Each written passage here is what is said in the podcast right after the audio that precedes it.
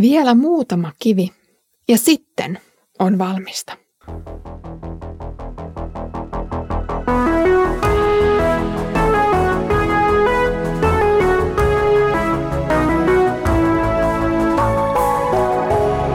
Kirjoitusten pauloissa.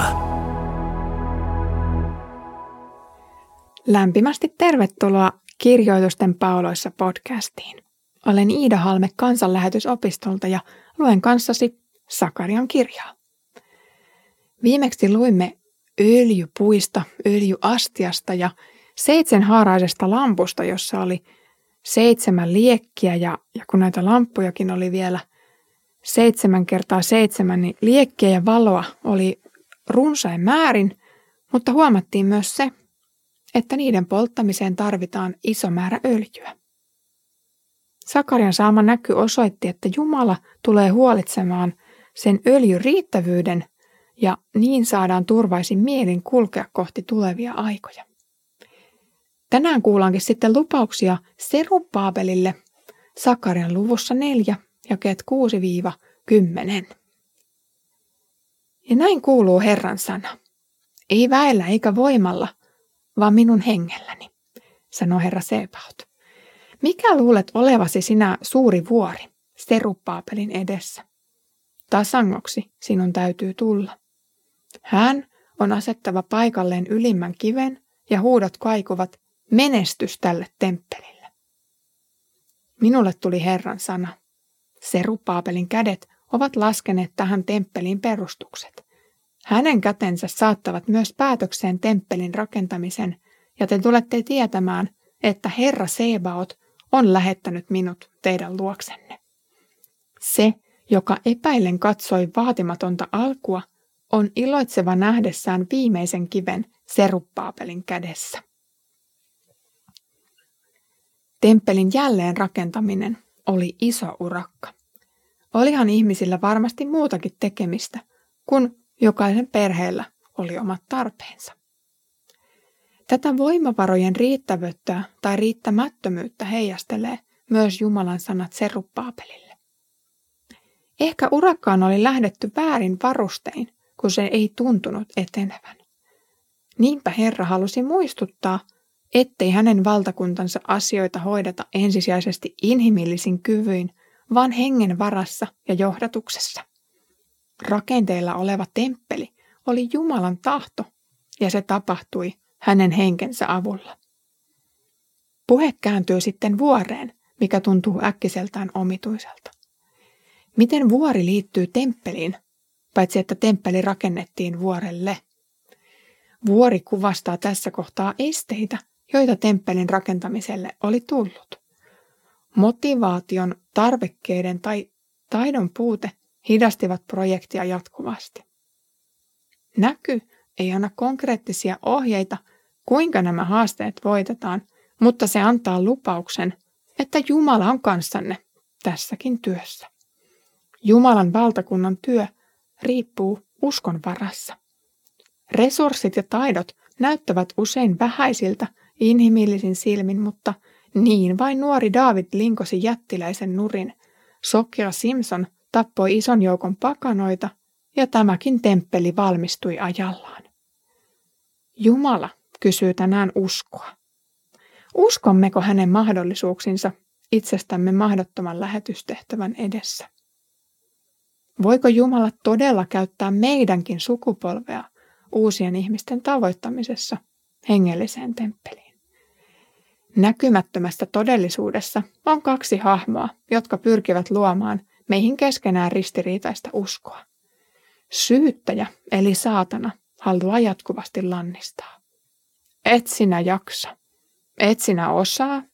Et sinä ehdi. Etkä sinä voi. Jumala on kuitenkin antanut kansalleen kutsumuksen toteuttaa suunnitelmansa valmiiksi. Eikä sitä voi mikään estää. Hän herättää vaikka kivet huutamaan, jos meiltä loppuu usko. Kivet ovat oikeastaan päässeetkin huutamaan historian saatossa. Tässä näyssä Sakarialle kerrotaan, että Seruppaapel tulee laittamaan viimeisen kiven tähän valtavaan temppelirakennukseen, vaikka juuri nyt ei näyttäisi siltä. Ja niin kävikin, kun temppeli valmistui noin vuonna 515 ennen Kristuksen syntymää, 20 rakennusvuoden jälkeen. No tokikaan arkeologit eivät kykene todentamaan sitä, kuka viimeisen kiven konkreettisesti laittoi. Mutta johtajien osallistumisella rakennusprojekteihin, vaikkapa vain lapiollisella hiekkaa peruskivien muuraamisen yhteydessä, on edelleen suuri symbolinen merkitys koko projektille. Selvää on myöskin se, että Seruppaapel symboloi tässä kertomuksessa juutalaista hallinnollista johtajuutta.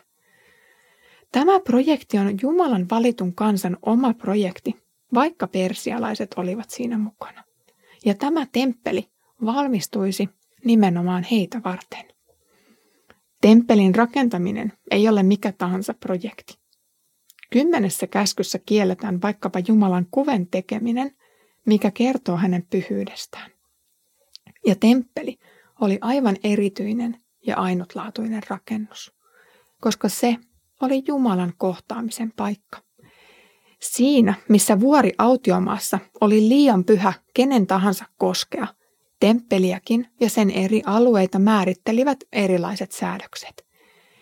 Siksi tällaista rakennusta ei kuka tahansa ja milloin tahansa voida tehdä, vaikka omistaisikin kaikki maailman kivet ja sementit. Jos Jumalan henki ei asetu temppeliin asumaan, se on lopulta mitätön Kivet ovat jatkaneet laulamistaan myös myöhemmin.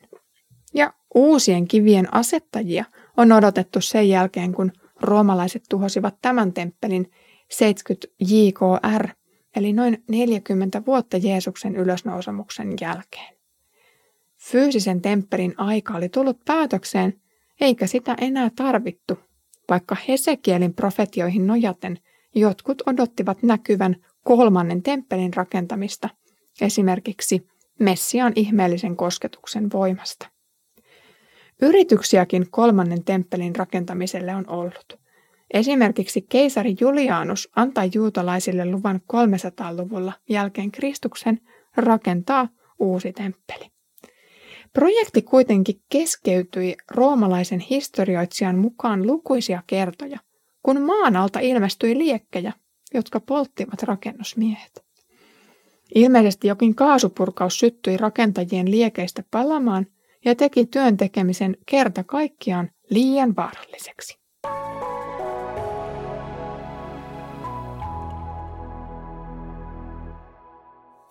Temppelin rakentaminen ja rakentuminen on siis aina Jumalan käsissä. Uuden liiton temppeli näyttää ajoittain hyvin heikolta ja vitättömältä.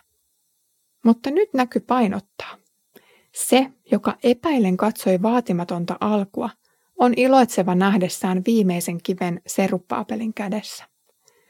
Tämän temppelin tai muun Jumalan valtakunnan rakentumisen menestys riippuu itse asiassa Jumalan sanasta. Alussa Jumala loi maailman sanallaan. Kamalan suuri vuori seruppaapelin työn esteenä muuttui tasangoksi, kun Jumala käski. Jeesuskin rohkaisi käskemään vuoria paiskautumaan mereen – jotta hänen valtakuntansa etenisi. Kun Jumala oli käskenyt tätä temppeliä valmistumaan, hänen omiensa tuli vain uskoa ja heiltella lapioitaan. Temppeli valmistui yhden sukupolven aikana, ja niinpä Jumala voi tehdä tämänkin sukupolven aikana suuria. Kiitos kun olit kuulolla tänään Kirjoitusten pauloissa podcastissa. Saimme hienon uskon näköalan siitä, että Jumala saattaa työnsä päätökseen ja meidän tehtävämme on lopulta vain luottaa hänen mahdollisuuksiinsa hänen valtakuntansa työssä. Ensi kerralla saamme nähdä lentävän kirjakäärön, joka on kuin uutinen suoraan taivaasta. Mutta siihen asti Herramme Jeesuksen Kristuksen armo, Isä Jumalan rakkaus ja Pyhän Hengen osallisuus olkoon meidän kaikkien kanssa.